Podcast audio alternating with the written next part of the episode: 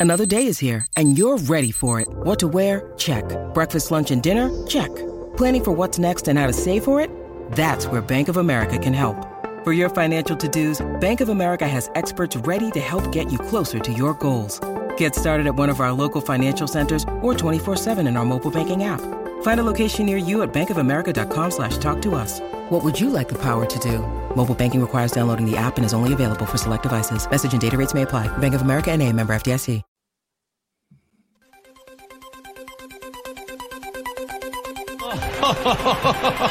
Who would be a Wolves fan, eh? On goes full. People might yet win it here for Wolves. Blasting the shot.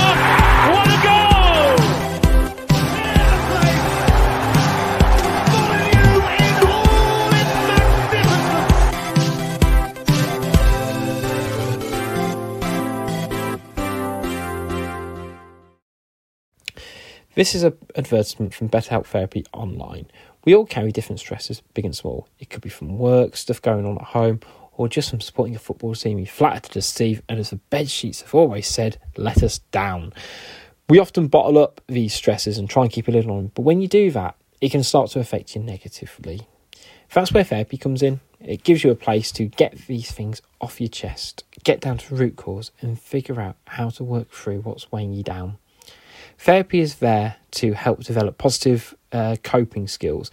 It's not just for people who have experienced major trauma, it's about empowering you to be the best version of yourself. So if you're thinking of starting therapy, why not look and give BetterHelp a try? It's entirely online, designed to be convenient, flexible, and suited to your schedule. With over a thousand therapists in the UK already, BetterHelp can provide access to mental health professionals with a wide variety of expertise in mental health. Our listeners can get 10% off their first month using the code betterhelp.com slash wanderers. That's better, H-E-L-P dot com slash wanderers. Let's get back to the show. Hello and welcome to today's episode of Wolves Fancast. It's Richard Hobbs here and joining me to talk about the less than thrilling 1 0 win against Sheffield United. I've got Stu, Tom, and Jeffo. Fellas, we're eighth in the bloody league. Can you believe it? Bonjour, Allah. Get, get ready. Get, get the passports fucking ready. Amazing, eh? Can't believe it. What a time to be alive. I mean, I I know none particularly cares. I was going to say about today's game. We should care because we we won. It's put us in a good league position. No one massively cares about the Carabao Cup, but that Liverpool win, it Stuart's got me dreaming. It's got me dreaming of going to Tallinn. It's got me dreaming of going to Riga. It's got. Me, uh, I'm going to run out of Eastern European capital cities in a second. So just stop, let let's stop at two. It's it's one of the very very few times where you wanted Liverpool to win this afternoon, and I mean the, the way that Chelsea just crumbled again was quite hilarious. Um, but yeah, it's it's it's opened it up, and the fact that eighth eighth could be on the cards anyway is quite insane as it is. But I think the mood of everyone after the game was like we'd lost the game anyway. Um, like we were saying beforehand, and I was in the old George Wallis having a few beverages um, to kind of almost down drain our sorrows because it was so awful in the second half. But it's just it's almost like a like a haze that it's actually happening. But it is happening, people. Believe. Like it, it does almost feel like momentum is just just gaining traction for Wolves, isn't it? That like it almost feels like almost just that thing about momentum in football where there's nothing you can do about it but Wolves are going. Wolves are going. Um, but before we talking about any of the fun stuff, should we talk about the game? I mean, we got we got to we've got to. I mean, look, let, let, us skip starting lineup stuff because it was a it was it was unchanged. Um, uh, I think more notably was I guess about sort of Sheffield United. I think that's kind of a more intriguing prospect. Um, kind of going into obviously um, there about Archer, who I think we'll sing him a praise of in preview show. Um, but to say this was one for the purists, I it, Sadists. yeah, it, it, but purists and sadists the Balls Fancast story. Um, anyway, look, we're, we're getting distracted. Let's talk about football. Um, but yeah, f- first half, um, at least it was better than the second half. and it was, um, but yeah, I apart from the goal, let, us get into it. So, Tom, how did you sort of think Wolves uh, fared in the first half? Uh, very average, middling sort of thing. There wasn't much to shout home about, but I suppose, like you said, when you compare it to the second, um, it was actually quite good. Um, interesting what he did to try and change the dynamic of when teams sit in. Um, he almost had Lemina in a bit of a 10 role, so he was almost playing alongside Hwang when we had the ball. And then he seemed to to sort of almost like invert the fullbacks as well. So, I mean, uh, he was in you know right wing on various occasions, and they, they basically put the seems like put the wing backs very narrow. It was almost like to try and overload the middle just to try and create something to break them down. Um, but I think Sheffield United were told they weren't allowed to attack first half, so I think that sort of um, nullified sort of any sort of threat they had. Although they did have a couple of breaks on the counter, which were a little bit worrying, and it wasn't it for a few last ditch tackles we could have been one 0 down. So um, we did all right to come out of the half one 0 up, I suppose, is how you'd summarise it. Yeah, I mean, I, I had it in my notes that um, there was a lot of. I feel quite bad because I guess it's sort of what we do to teams in a way, in terms of you know try and catch them on the break and a ball over the top, sort of set us free. Um, and Stu, I can feel you saying it was agenda, but the uh, the Craig Dawson on the half turn wasn't exactly the, the quickest, but yeah, I mean they, they never kind of quite looked threatening with those one on ones though. So was it McAtee had one? Um, but they never kind of quite looked like they were to pose a serious danger despite having a couple of openings in that first half. Because they're shit, that's why. if, if it was a, if it was a better team, we would have been about three 0 down again at half time. Because you, you look at the, the chances that they had, and they weren't they weren't bad chances. I mean, we've we've talked about Brewster in the past of what daylight robbery Liverpool got away with selling him for that amount of money for, because uh, it's baffling. It's baffling how much they paid for him. Um, but again, said about Craig Dawson, you can't leave Craig Dawson one on one on the halfway line. It doesn't make any sense. And we did it mm. again. And we got done by that before earlier on in the season. Um, but like Tom said, though, you look at it and we it was almost total control, other than the odd cock up, which a better team would have battered us for. But we were playing a better team, so it didn't matter. No, I mean it, it did almost just feel like after the last kind of couple of games where we, you know, obviously we had the Brentford defeat, but that was kind of sandwiched in between the Chelsea game and the Spurs game, and I know it was almost it felt like a bit of a reality check for me, um, in terms of kind of how we were looking to kind of break down opposition. One player did stand out to me. Um, I thought Hwang did very well in terms of sort of trying to pressurise them because it is difficult against a team who, okay, I, I, we're six minutes in. I think we've already called them crap four times, but you know, it, they, they they did dig deep and wanted to kind of you know set up their you know their two lines and make it as rigid as possible and make it difficult for Wolves, and that does make it quite a difficult proposition for any team, Jeffo. Yeah, I mean, that, I'm not. I don't want to go out and say they're they're crap. I mean, majority of the players ain't, ain't ain't great, but in the defence, they, they ain't terrible. I mean, Ahmedhodzic is a good defender. He shouldn't be playing at Sheffield United. He should be playing at a level a lot higher than that. He should be mid-table Premier League side. But like you said, you, you look at how we went into it today. Hwang, I mean, he went down in the in the warm, didn't he? Um, that was bizarre, wasn't it? Yeah, so it's strange. Plus, he had the injury back in the Asian Cup as well, so he, he ain't looking hundred percent. So we're we're battling with our own our own demons at the moment. So it's difficult, and and but the thing is, we've got to look at it, it from try and look at it from a positive perspective. Is the fact that in days of old, we'd have lost it against a side like that. No matter how crap they are, no matter how poor performing they've been for the rest of the season, we'd have lost against sides like that and it, it's it's the professionalism that is being put onto the training pitch and to being put into the players by Sean Derry and by Gary O'Neil. And, and the way that they're drilling them to to do things that are slightly different. And like Tom says, is, is that they're looking at every game differently, and they're coming up with these different ways of playing it, like bringing the fullback across where they brought Aït-Nouri into play. Is that they want to try and specialize the team into individual matches, and they look at it on a week by week basis. Like Nuno used to say, game by game, but he didn't do it. He was always the same. Mm. it's it, now we're saying game by game and actually doing it, and we're, we're seeing the fruits of it and the, the fruits of our labour. We having a, a fantastic foundation to work from, but then doing these little specifics during the week and just keeping topped up on what we want to do and what is our foundation, what is our formulation of playing football, which is nice and it's, it's, positive to say, it, despite the way the game went and and the actual uh, way that uh, we played the played the ninety minutes it, it shows progression, which is good.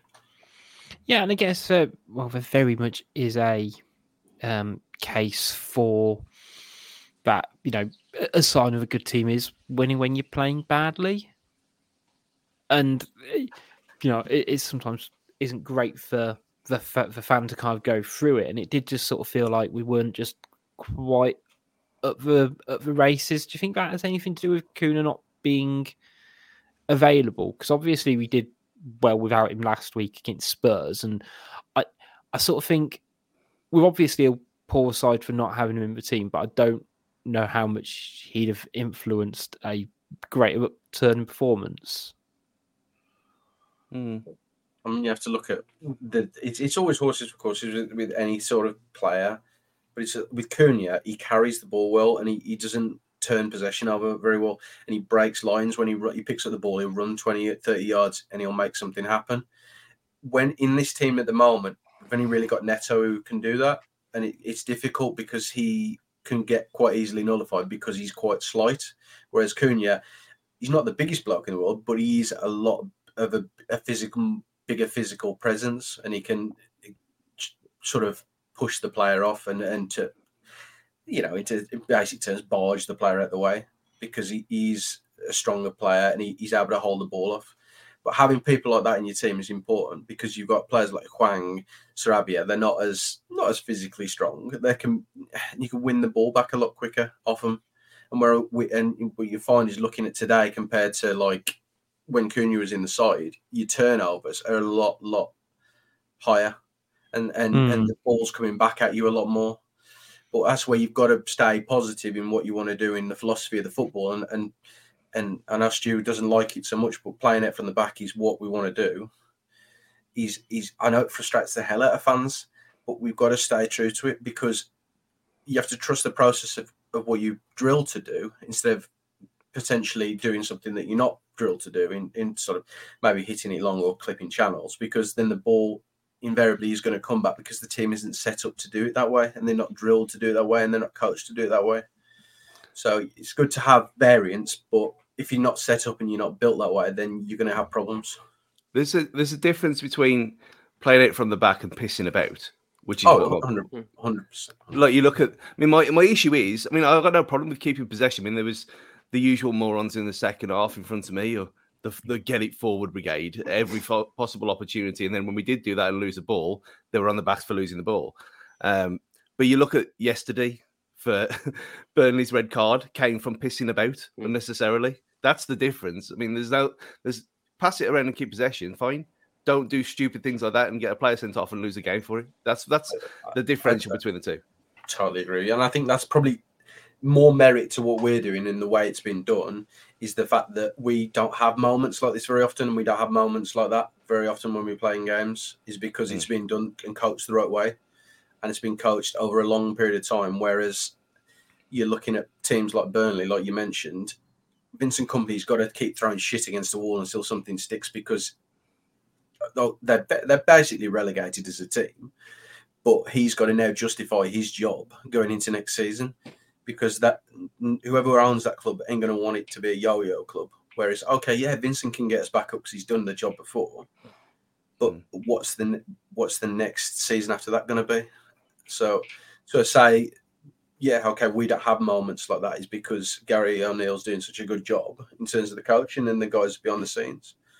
So yeah, I totally agree with what you're saying. I mean, that pissing about sort of comes from sides who are experimenting and doing things and sh- turning things on their head game to game, which is a bit silly. We did it second half. We were pissing around at the back second half. I mean, it was so slow and laboured.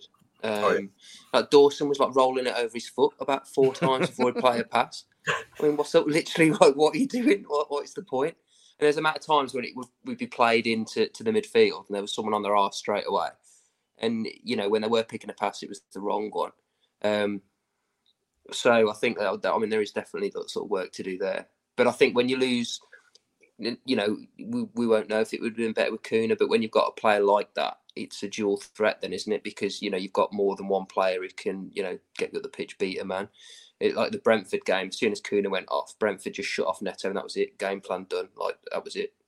Whereas you can't do that when you've got two players like that, because then you get, you know, you get overloads in other areas. So, um, yeah, maybe it might have been better, but I think well, obviously fundamentally we do have an issue with teams playing a, a low block. It seems to me that we're just this isn't a team that pl- can play at a low tempo. It's a high tempo team or nothing.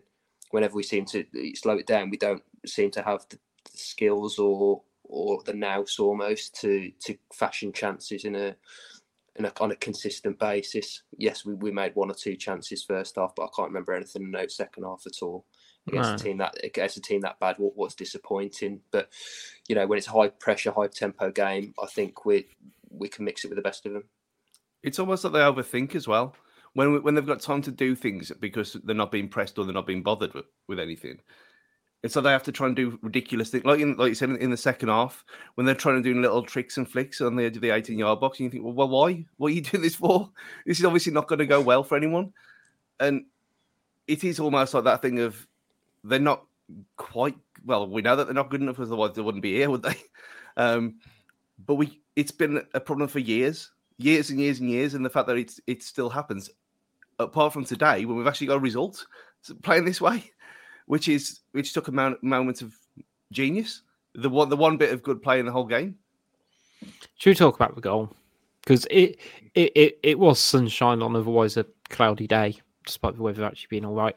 Um, but any, anyway, I'm getting si- sidetracked again. Um, I don't think I've ever seen Sarabia head. I, I can't remember like fuck it. I can't remember last time I saw Wolf score a, a header that good.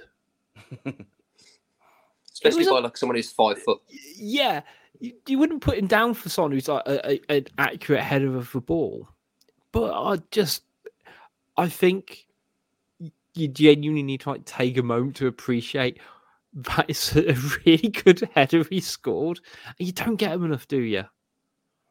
No, I mean, we don't get balls in the box very often, let alone anything else. I mean, you, you look at him on his own against against Spurs at home, doing that, doing his wizardry for the, for the first goal. We don't get that very often. And when you think, okay, well, we've got all this pace out, out wide, and then it comes to our ball in the box, it'll go to the keeper, which 99% of the time it does do.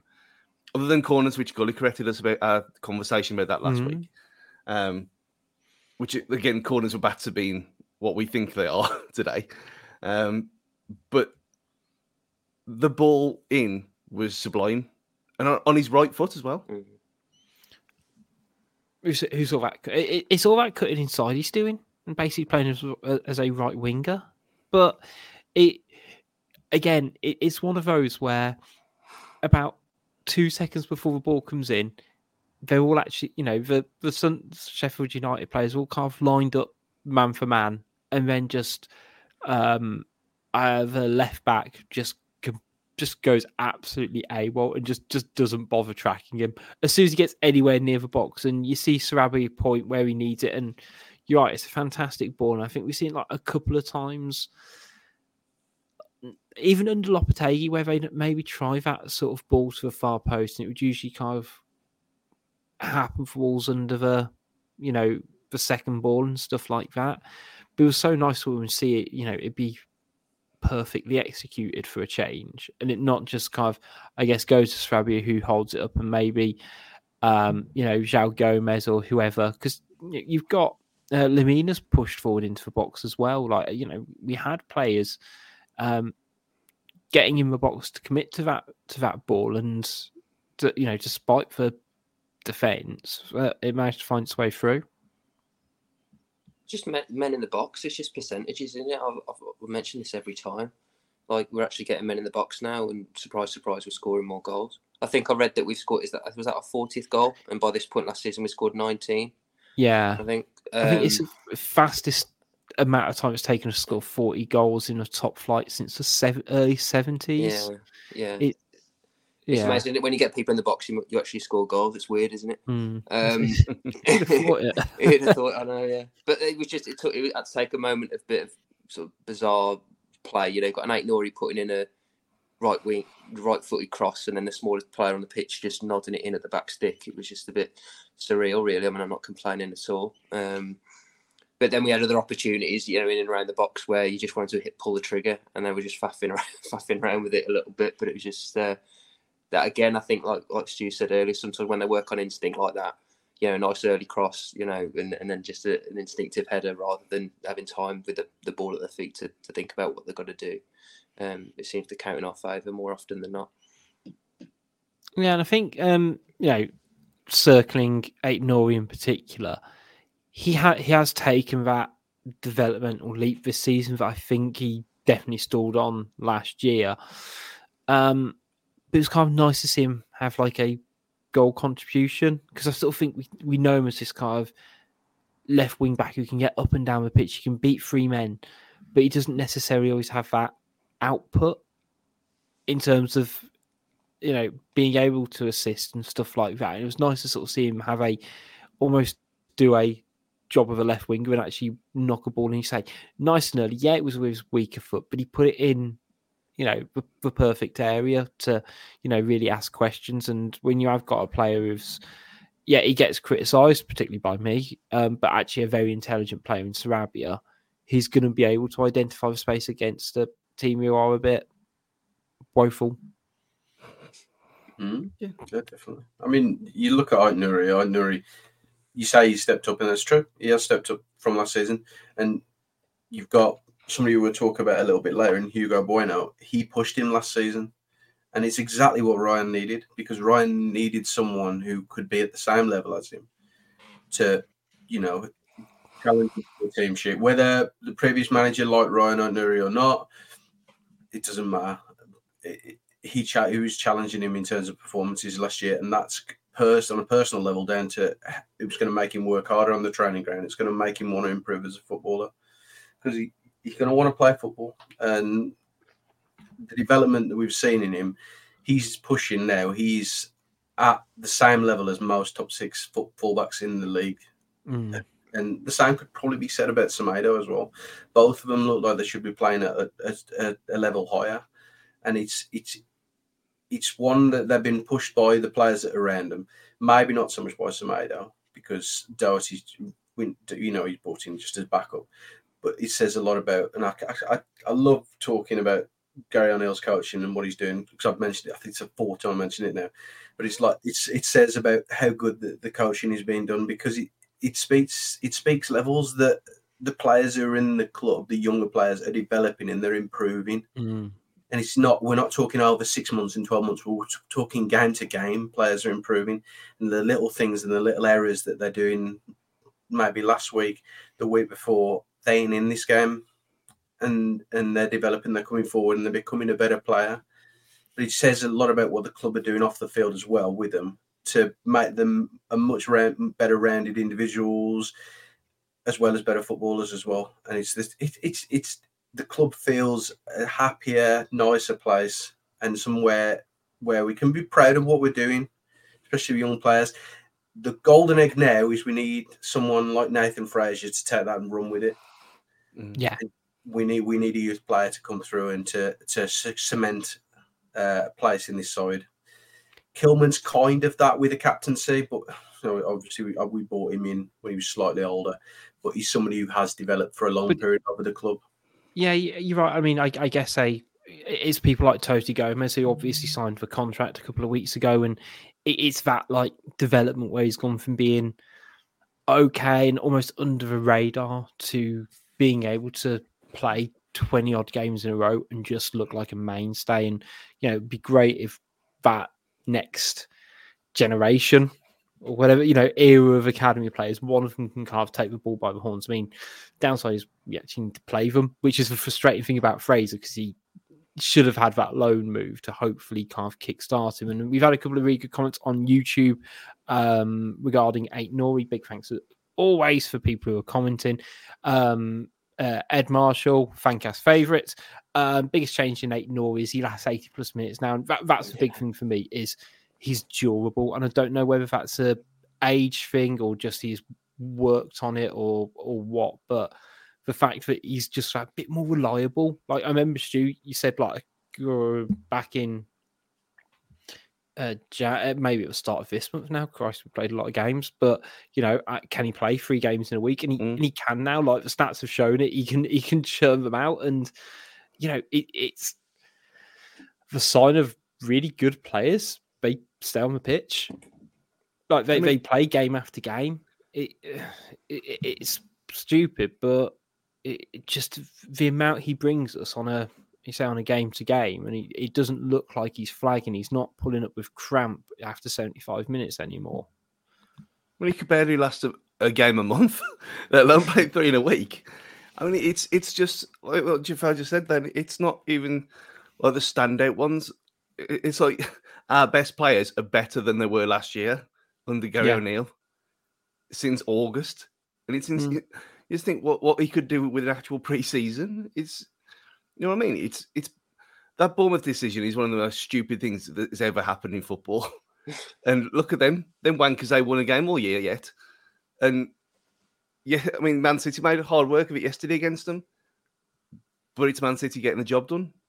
We have actually got the job done today. Yeah, it won pretty, and no one really cares. But the players were fit, and no one looked knackered at the end, which is a massive change. Let alone Aït-Nouri you look you look at the age of some, especially like Dawson. He wasn't flagging at the end. He was as knackered as he was when he started the game. It was just everyone is fitter, everyone is better than they were, and that's all down to coaching. Can we talk about the most important thing that happened in the game yesterday? In the game yesterday, in the game today. I know what you're going to say. No one filmed it, did they? No, no. Someone with it aspect. No. His family's done that. Got sure. Just no. I was going to say um, the the Astro Pay thing got a bigger cheer than the goal. Yeah, that was I know. just, honestly, just it comes to something where the halftime entertainment will be genuinely. I will remember that more than aspects of this game, which is a smash, bit. I mean, Wolves smashing their disability, the uh, Sheffield United disability team nine seven 0 as well. even even they had bad. It's I, half time was better than the entire game. Just was. Yeah. Can we talk about uh, Sheffield United players scrapping with each other? Quite literally. Like, I know it's a Sunday league one, isn't it? Oh, they're fighting amongst themselves. But they legitimately were. Like, just just having it out. It so in the, la- in the last calendar month, we have had well, say calendar month, in the last month, we have got fans fighting each other because of Wolves and players fighting each other because of Wolves now. All we've got left is, and I don't quite know, is we need like executives slash directors fighting amongst themselves next. I, I, I, would have liked it if it was managers and coaches. Like if, if Roy yeah, Hodgson was yeah. still at Palace, him, him and his that the him and Ray Lewington, right. Ray Lewington, sorry, right, yeah.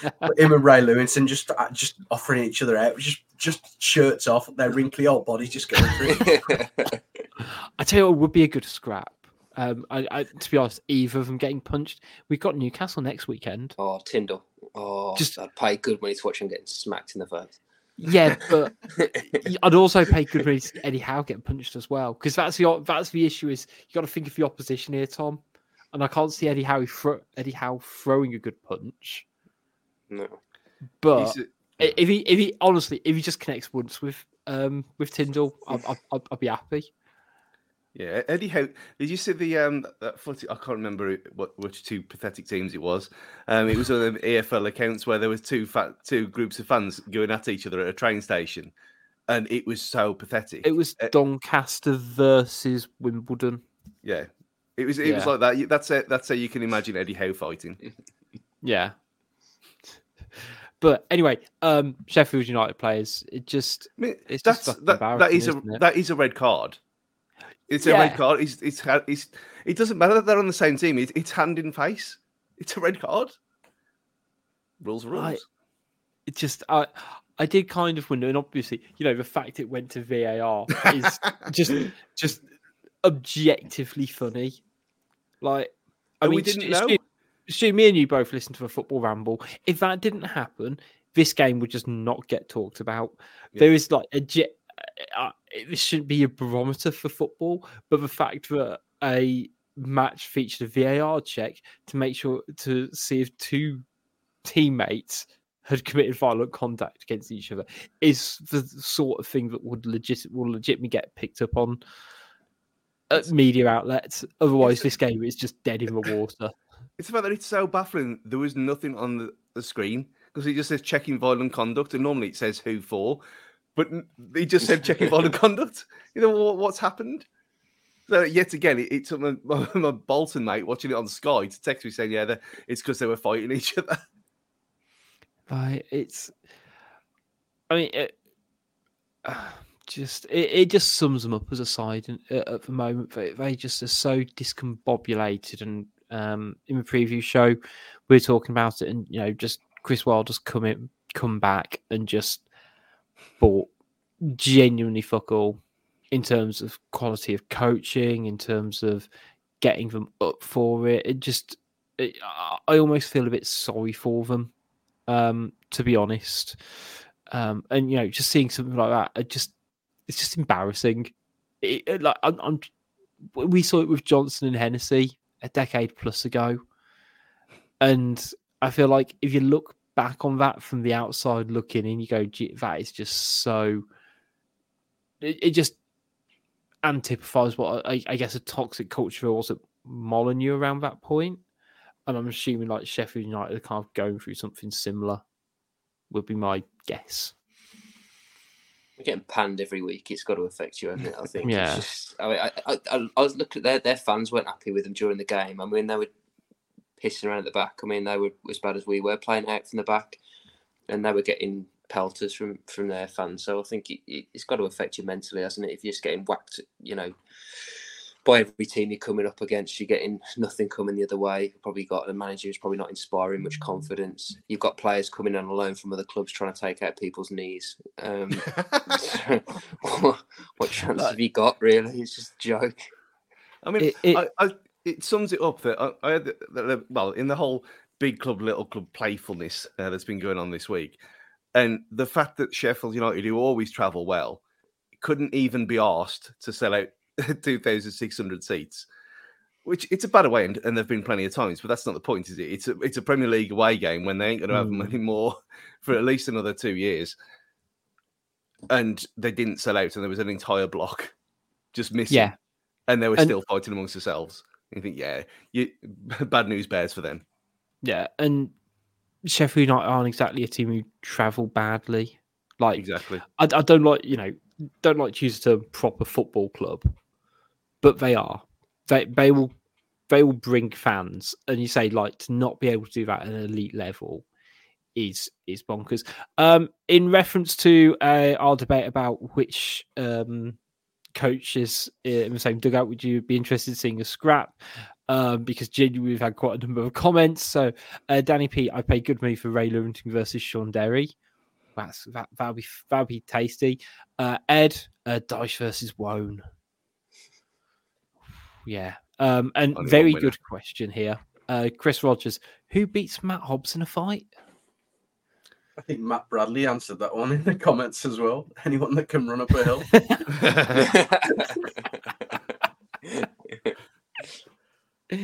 Oh, he definitely fantastic. he definitely battered Dan Ashworth. That's all I'm gonna. That's all I'm gonna say. Um, but look, the second half wise, not exactly much want to write home about. Is there? I think it almost just put it to one side. The only saving grace is I'm putting it down. that I'm going to put that performance down to, particularly second half, is that we've got two big games coming up in the next week, and That's you know what? It, but it didn't.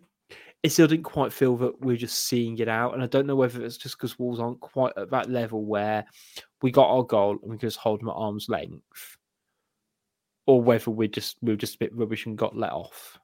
It felt it felt a lot like that at times, especially like at points in the first half as well. As soon as we went one 0 it was like, well, just remember, lads, we haven't got to run around that much. They, we are playing Sheffield United after all, um, and you have got two big big games coming up this week, so absolute minimal effort at all times. But then it's like the whole thing of when you play for a draw, you're most likely going to lose because you're not putting the required amount of effort in, and that's what it's seen in the second half.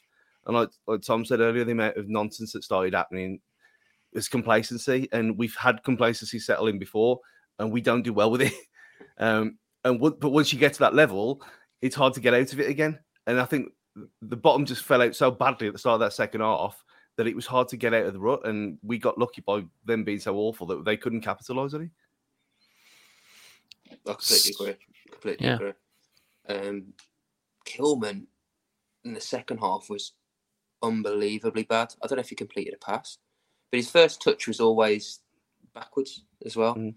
And I think mm. he's usually the opposite to that. To be fair to him, you know, he, he's you know he's, he's got his faults, but I think generally by and large he, he does try and drive up the up the pitch with the ball and and look for think, forward pass, but it just it just seems so negative.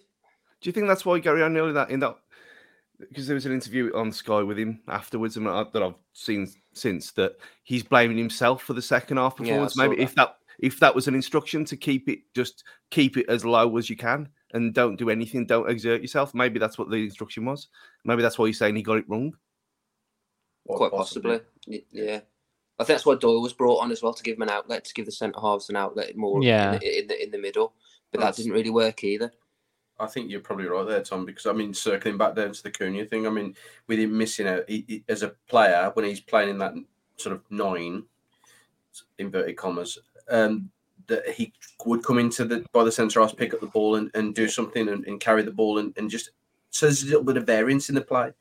But in the team where we got Channy up front, he ain't going to do that. So half of the way that we've been playing is kind of been blocked off. Mm. And against a team who, who you say who are going to do a low block, it's difficult to break through and to break through the thirds and the lines doing it against the side like that. So he, he's trying something different. And like I say, it, it, probably is his instruction. If he has said that, that probably is the case. But it's, it's like, how do you adapt? And it's, it's it's good that we faced a challenge like that against a side like this, so that you know that they struggle to punish us. So that we, when we do go into other games where you know against the likes of football terrorists like Brentford and and uh, Everton as well with Dyche, that you know we're able to. Stu's face. Sorry, Stu. Good point yesterday for the boys. that we were able to adapt and overcome. He was furious yesterday, wasn't he? he was so mad. You can see his angry vein starting, and he hasn't really got one of them. Oh, the, the pure lord that he is, but he's yeah, he, he was very he was angry inside yesterday. But again, doing doing good work for us, keeping Brighton at bay. Mm-hmm. Yeah, exactly. Um, yeah. Should we just forget about that game? just, just three points. Move we got the three points. we can move on. Like, you know, I, I think we're all happy to. Um, before we talk about Brighton, um, I've got just a quick announcement for you guys. Is that the Wolves Fancast have teamed up with Kitbag. Um, they've got a massive range at the moment of um, Wolves merch on there, from replica kits to training gear, um, art, and even uh, really nice retro tops as well. Um, you can also get international overseas tops as well. You can get domestic ones as well, but I mean, what why would you? Um, if we're being honest, so um, if you want to make the most of their offers at the moment, you can do it via Fancast. So you go to the link uh, that's on the screen. I'll put it in the description as well, guys. Um, but it's uh, kitbag.evie.net slash fancast. Um, it's kitbag, all one word, dot evyyy.net slash fancast. So I'll put the link in the description. They've got free UK delivery um, on purchase at the moment. Uh, you can use the promo code winner as well. So go check that out. Right. Brighton, FA Cup, Stu.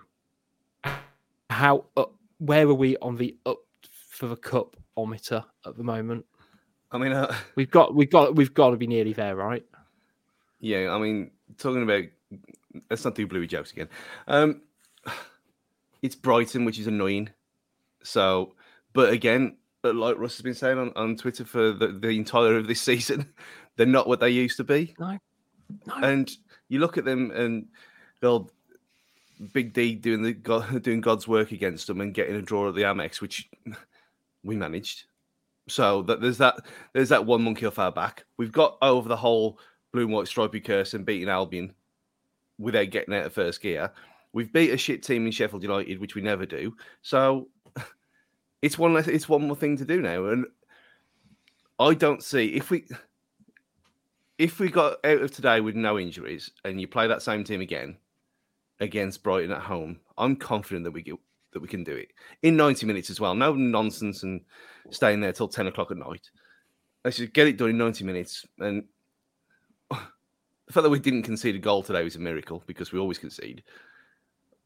I think 2 1 is more than more than a, a kind of acceptable bet because they're not what they used to be. They're not what they used to be. And we're we've got a bit of a run together finally, and we've got our act together. We know how to play Brighton now. He says. So I'm strangely confident, as, as much as a game against them can be. Tom, how are you feeling about it? Um, yeah, nervously optimistic. Um, I think, I think it's time for Semedo to get over his Mitoma curse. I think this might be the game. Um, He's not. He's not there apparently. is he not Yeah, there? Yeah, Holgate, Holgate does a favour, is he? yeah. Oh yeah, there you go, Danny P. Danny P's put on. Oh, that's brilliant. Then that's great. Um, so yeah, because he's he's he's ripped us to shreds more than more than three or four occasions, to be honest. Um, yeah, I think you know you might count in our favour. You know that it is a team like Brighton who are going to attack us because, te- like I said before, the tempo is going to be up. I think if we had a team that's just going to sit back, I'd be more concerned. Um, if we can go toe to toe with them at a, at a high tempo, why not? And we've got the players to do it now. They're in great form. Um, Brighton might have other priorities. It's a shame that it's come at this point before you know that their run of game starts. I think from now, pretty much. I think. Um, then it's like I think they're playing pretty much every weekend. Then in the week, so it'd be nice if it was a couple of weeks later. However, um, they still might have their eye on other on other things. Um, and and like Stu said, yeah, I don't think that they're not the team that they were. With Gilmour being sent off, is is he suspended for this, or is it only league games? Is he suspended for this one? Is it? So it's a straight red card, wasn't it? So yeah, it's Yeah, suspended. Okay. Same as the Um, Joe Gomez thing. Of course, Yeah. yeah, yeah. Um, so again, yeah, because I mean he's not a great player, but he seems to play quite well against us, annoyingly. So that's another um, another sort of feather in the cap for us. So fingers crossed. Yeah, I mean, like I, I- I'm, I'm quietly optimistic, and um, Defoe uh, Danny P. Who, he seems to be our fountain of all knowledge and all things. Uh, Brighton, before I can pull up anything, you know, they start. Yeah. They play us this week, but then midweek games against Rome next week. I love the Wolves mirroring personally, but that that's me being an absolute nerd, isn't it? Um, but yeah, there, there's a likelihood Jehovah might have their eyes on other fronts as well, especially as their league campaign's a bit dwind uh, has the potential to dwindle, shall we say? Yeah, it, it all depends on what De Zerbi wants and what he sees as a, as a, as a success this season. Um, but that's all down to, to him and what the club have laid out. But you look at it from the outside, you're going to say they're going to do what want to do what West Ham did and go as far into that competition as possible, potentially even win it. Because the squad that they have and the setup that they have and the manager that they have, they could win that competition. It- It's not unfair to say, even with a fall off in performance this season. But you look at how how we line up compared to the how they line up. The fact that we've got so many key players sort of missing in terms of set a few of the starters that we kind of won't rotate too much, and we do, you do see Brighton probably rotating four, maybe five out. So it's only going to help us in instead. And I'm, I mean, what we want for a success in the season is to is to be able to build on what we we've done in previous years, but also to try and look at how do we bring in extra revenue next season, and that's the key thing is how we bring in money into the club. And qualifying for Europe is going to be huge to us. It's the difference between how us bringing in maybe one player in the summer, one key player, and maybe two or three. Mm. If we if we get a European campaign, and and that's the the thing is the club now are going to prioritise not only league position but going as far into the FA Cup as possible. Because I mean, if we get past this and we're in the quarterfinals, if I'm not wrong, I mean, you won game off Wembley again. And Yeah. then when you get to Wembley, it's it's anyone's game. I mean, we saw that last time we were there. Granted, we were against a side who were a similar size to us in Watford at the time.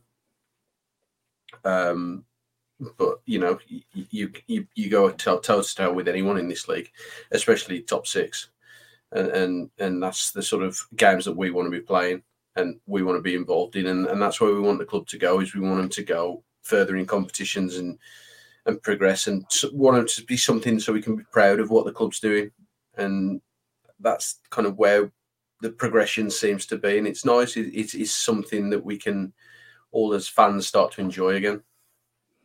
Definitely, I think um, your point firstly on uh, what European football means to this club, and I think yeah, it it will help a recruitment drive, but also help a retention drive as well.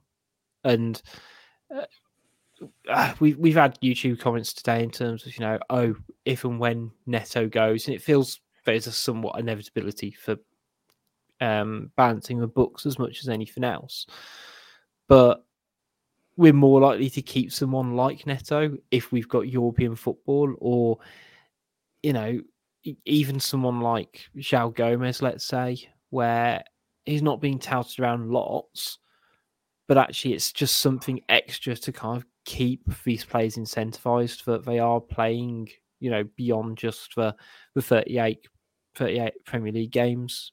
Um, and you know, bu- building on that, I guess you're right fo- football's about creating those memories and those moments, and that's kind of what the cup's all about. Like, the Wolves are probably gonna, you know, we're gonna finish between seventh and eleventh. Most likely, it's going to be between ninth, ninth and eleventh. Realistically, I think the season will end up kind of getting forgotten about in the near future if we not not because it's been a bad season and it, we've done really well but i just don't i, I think having a cup run or getting to a semi-final again will really kind of give that extra almost icing on the cake i guess to really remember what this season's been all about and have something to kind of really you know view the season under a microscope Yeah, you want you want a showpiece. You want a showpiece hmm. event.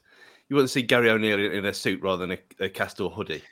Um, Oh, I- God, I- he's, I- he's- he's not going to wear one at Wembley, is he? Oh, I'm- Or, unless he wears it, he wears he might wear a suit jacket over that hoodie.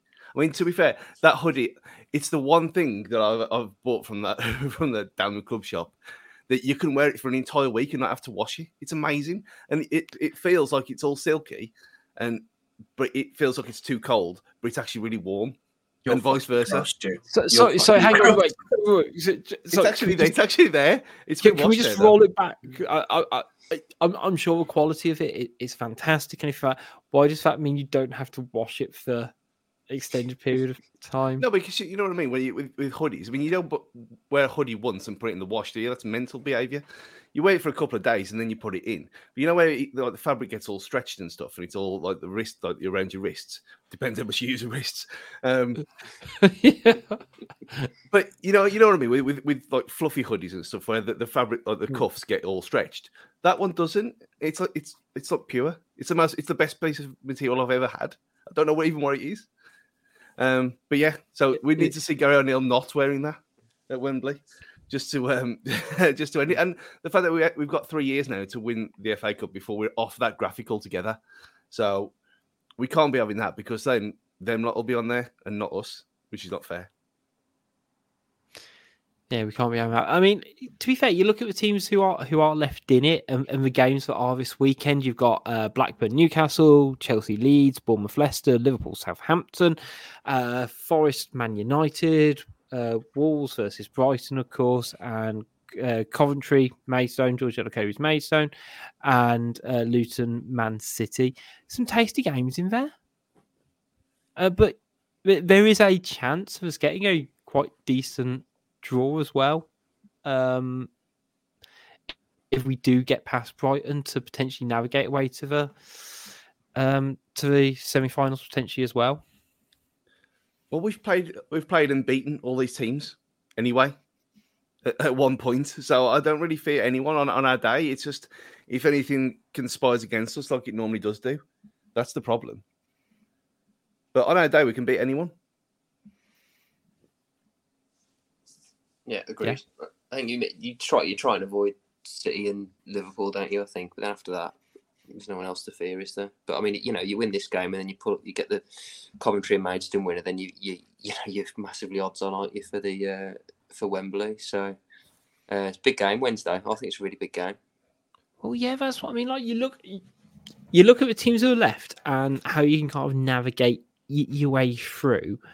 You're you're right. Like without sounding too pompous, like I think whoever gets Coventry versus you know the winner of Coventry versus Maidstone is kind of guaranteed that semi-final berth.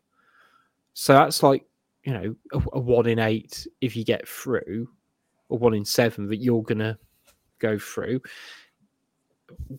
Forest versus Man United again. I, I'd sort of fancy whoever Wolves have in that.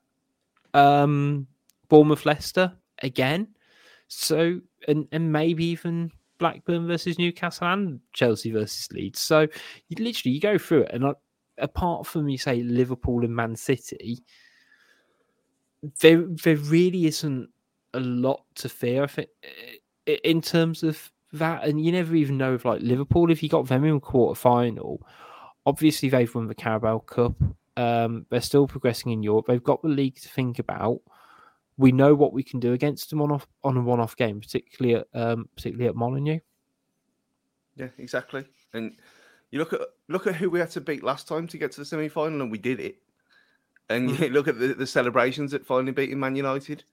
Yeah, it was eight o'clock on a night game, and it was incredible. But still, we still did it, and comfortably in the end as well. So no one's no one other than but even Man City we've we've literally shown this season that we can do it against them. So in a one-off game, which this these are with no replays, I'd back us against anyone. You know, mean, we have to turn up and we have to have them not bring to their obviously their full potential, but everything's doable. I mean, we have got um, Newcastle next weekend, which is becoming a you know which will be quite a decisive game and probably potentially season defining in terms of beating a team or playing against a team who um, are very much in contentious with us for the same spots from the table. Do you think O'Neil's going to have one eye on that game at all? Because I mean, obviously we've not changed the lineup in the last couple of games anyway. Do we see any changes being made against Brighton um, with um, Newcastle game in mind? I was going to say one. I'd probably say Santiago Bueno. Just more minutes under his belt. Mm. Just because Dawson can't really be doing the quantity of games that we're looking at over the next few weeks, mm. especially if we do get through as well. We've got to try and manage what the players that we've got and somebody of his age.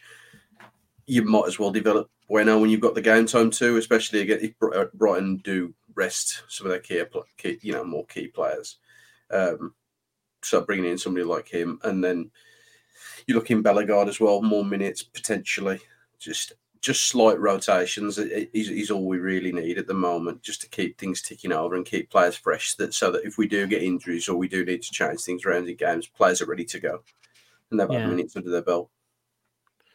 I guess so, so again, it it's a really good problem to have. But you've even got like players like Tommy Doyle, who like it, it is itching to get back on the pitch. It's only through form and availability for Gomes and Lemina ahead of him, and I, I could see Doyle starting for the same logic, Jeffo, um, just to kind of get a bit of rotation, potentially get a foot on the ball a little bit more against a mm possession heavy Brighton side as well. I think he played quite well against it. He played He didn't he, in did. the away game, and I, he- I remember him having a really good game. Hmm. Um, yeah, he was I probably thought- man of the match.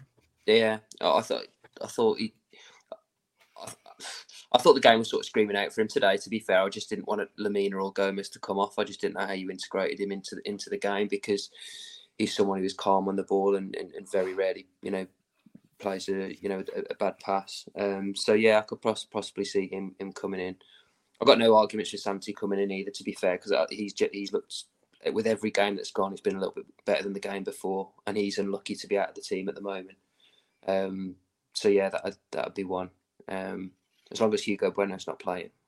Well, yeah, I was going to say, yeah, that, that that was going to be my lovely little link in in terms of our left wing berth, and we didn't chat about it earlier, but a slightly bizarre uh, um, Instagram story, I think it was that he that he posted um, after the game. Which, uh, if you bear with me two seconds, in terms of what he sort of posted on there, it's, he posted a photo of himself saying, um, "I will either find a way or make one" with a brain emoji, and mm, find it worrying personally into when play you do, you get players like that. I know Sarabia had one earlier this season, didn't he? Hmm. Where he got a bit mouthy on the old Insta. But then he played him after. That's how it works Yeah. in his case. Um, he hasn't. He's if he if he'd played and he, he'd been excellent, and then he'd been dropped, and you say he's unfortunate, then he'd get out of a case. But he's been awful this season when he's when he's come on. And when he's when he's deputised, he hasn't. When there's a reason Matt Doherty's played at left back instead of him, because he hasn't took his chances when he when it's come to him. He's of if he was injured or if he's not fit properly, something's wrong with him. I don't know. But the fact that we give him a new deal and now he's mouthing off because he's not having minutes, well, it's not. It's it's Hoover behaviour. and No one wants that. You'd like you'd like to think he's got a bit of uh, bit more about him than that. And you look at all the media stuff and the, what the um, the interview with Mikey Burrows with him um, a few months ago, and he seems like a down to earth kid. He's been here a long time. You think he he knows better than to kind of stir things up a bit, and maybe it's like the lost in translation thing will be used afterwards. But it's not the thing you want to see, really. It's especially when the, when the team as a whole is doing so well. Mhm. You're you're one who's on the bench for a reason, and when you've been given a chance, you haven't taken it. You can't then be putting cryptic nonsense like this out. It's just just a bit off, really, for me. It's not even that. They didn't. It wasn't. A, didn't he kick off on the bench as well today? There was uh, something Yeah, that, was- that went round that he, as soon as the third sub was made, uh, you know, he, he just had a hissy fit, which is just not on. The, the big difference between this one for me and the Sarabia one is that we weren't playing that well when uh, originally when Sarabia was at the team, and they and they were putting players like Doherty on ahead of Sarabia. You know, um, so you know if you can't complain. Aït-Nouri's, you know, one like Jeffo said earlier, he's like an elite fullback now. He's like one of the best in, in, in the league. And you're not playing anywhere. You're not good enough, or you haven't been showing enough form to be to be in the team currently. So, and we're winning. So, what are you doing? it just doesn't. It's, it's not a good look. And, and and if he thinks that's going to get him in the team, he needs to give his head a wobble. Um, just like Stu said, just bizarre behaviour. If, if he's brought on, if he's made a change today and he's brought on Doc at left back ahead of him, he might have a case. He might have a point. Yeah. But he, he took he took Aït-Nouri off to put Doyle on to change the system, and then what was the other? Ch- he brought um, Bellegarde on, uh, and then he brought he brought Doc on instead of Sarabia on the right. So like it wasn't a change where he could have, you know, he was going to be playing anyway. Mm. So it was really really strange that, and it seem, it does seem out of character because yeah, I listened to that Mikey Burrows thing. And it does seem pretty sound and down to earth, and he's still quite young. It's not like he's a a season pro who's signed for big money from someone else and he's kicking off because he can't get a game. Um, he broke into the team potentially earlier than he should have, and really it was only that Davies who gave him a chance. So um, I think there's a lesson to be learned there as a, as a young player. Hmm. I think it, it it- it's frustrating because he showed so much promise last season, and unlike Aït-Nouri, he has pushed on, and argument arguably it's to the detriment of Hugo Bueno because he's just not had those minutes. Um, you know, we great YouTube comment. Uh, uh, Hugo's the only guy who's gotten worse this year. It's a him thing, and yeah, I get it, but it might be a case that actually it's been very clear. You know, first half of the season that eight Norries, O'Neil's guy, and you know he's not maybe got a loan move or anything like that, and he's been promised maybe more minutes and stuff like that. Then not get it, I can understand his frustration, but there's a right and a wrong way to go about it, and you know, doing the passive aggressive social media posts is very, uh, you know, Facebook mum, in, in my opinion. And the Instagram story is just the, you know, the Facebook mum equivalent, isn't it? Of, of, of posting something similar for me. You're saying he's gone Karen? Is that what you're saying? Uh, yeah, uh, I am basically, and he, and he just and he just wants someone to go. You okay, hun? Message me. not gonna not gonna share on here. Too many snakes. You know, it, it, it is that equivalent. Is this this has happened to you, hasn't he? Always. Uh, have Very You seem, you seem very shit. clued up. yeah. yeah. I don't show. no. Um, but do you know what I mean? It, it- it is just like, what's the best you think's going to happen from posting something like that? Because all it's going to do is either it's going to get people talking like us, and at best it's just a little bit naff, isn't it? Um, at worst, he's kind of like just digging out his club slash employer. He's just a sorry. kid, ain't he? Just, just, He's just- 21. It's the first time. Yeah, yeah. It's one mistake he's made in how many years he's been here. It, it might not be a mistake. It might be something just silly. If it happens over weeks and weeks and weeks, and it says again, or it happens in training, and, and, and O'Neil spots something that ain't quite right, then yeah. But the club will have ways of dealing with it. Oh, O'Neil ain't gonna get flustered by some twenty-one-year-old posting shit on fucking Instagram. Yeah, I mean, and I to be fair, uh, uh, as things go, it's fairly light-hearted compared Yeah. to, uh, you know, it's it's not like um, Heads gone. uh, chat. I was going to say heads Tevez? gone. I was going to say Chandler um, at uh, in the NFL this season, going Instagram live, um, which, which which was I was going to say bonkers. Um, that's probably quite not the right term because I think he did get you know borderline section. Anyway, we He knew Oh. what he. Well, I was gonna say he knew what he doing, but he didn't. yeah, he, he he very much didn't. I think that was the worrisome part. Um, but look, let, let let's get back to the game. I mean, it is such a big opportunity um, for Wolves. Should we do quick uh, score predictions before we wrap up? well, no, I said two one earlier, so I'll, I'll stick with two one. Two one win. What about you, Jeffo? I think two 0 I'll go with a Wolves. three, three-two goal fest. Oh, I love you, That- Tommy. You- that- you- that's you're a good. football player, it's right. is, it, is that going to have extra time as well? Because I think a three-two Oh, uh, with a AET afterwards it it's is like a a nice. Brentford, Brentford special. Yeah, Uh, yeah, why not? yeah. Yeah. Um, Get Stu home nice and late. yeah. I was going to say yeah. It's going to I say that you're No. up at the crack of dawn. I listened to you on Stu- with the what? it's Stu, not near physically. What time was that? Yeah, Stu, Stu, when have you genuinely slept in the last 12 hours? It was a, it was the fact that that was the third podcast I'd, I'd done in 72 hours. Um, for anyone who didn't listen to, go go over on the Soccer Near, Soccer Near Fights podcast, or it's on my Twitter somewhere. Where the point is, the guy who chose the team last year on their the whole format, Nate's explained it before. He chose Spurs, and uh, Nate hadn't been able to watch the game. He just listened to it, so I wasn't having no nonsense of him going on there saying Spurs were good when we battered them in our special way where we beat Spurs every year. So I said to Nate, I said, okay, I'll come on then. And he was like, it'll be half eight, so it'll like half three your your time. Okay. So I just set my alarm for 20 past three and then got up and I was just sitting there and I was just I just said to him, I said, well, just text me then when it's we were about time to turn up, and then I'll just click the Zoom link and I appeared like a like a fun genie. Um but it, at, that, at that time it was 10 past four in the morning and then I went to work. You're mental. Just, uh, but the mind boggles. Because then was it wasn't it last night you went and saw a Dune two? Or was that No, no, no. That's uh, that's Friday when we're going to watch um, It was still this is still live. Um, Yeah. sorry, uh, sorry. We, we, I, I will do the whole. Oh, you can follow us on Twitter in a minute. Just yeah, if anyone's in Birmingham on Friday, me and Gully are going to watch football cliches live. Um, so I'm watching Dune 2 first and then going over there. perfect. Nothing sums you up more, Stu. I, I'm assuming Gully's not watching Dune 2 with you. I don't think I don't think Gully's watched Dune Dune part one. We can ask him. We will we- We'll, we'll, we'll, Yeah, everyone else, take this one offline. everyone tweet Gully now and ask him if he's seen Dune part one. uh, I, I, I'm gonna guess. Actually, I don't know. You never know. Anyway, look, we're gonna wrap it up today.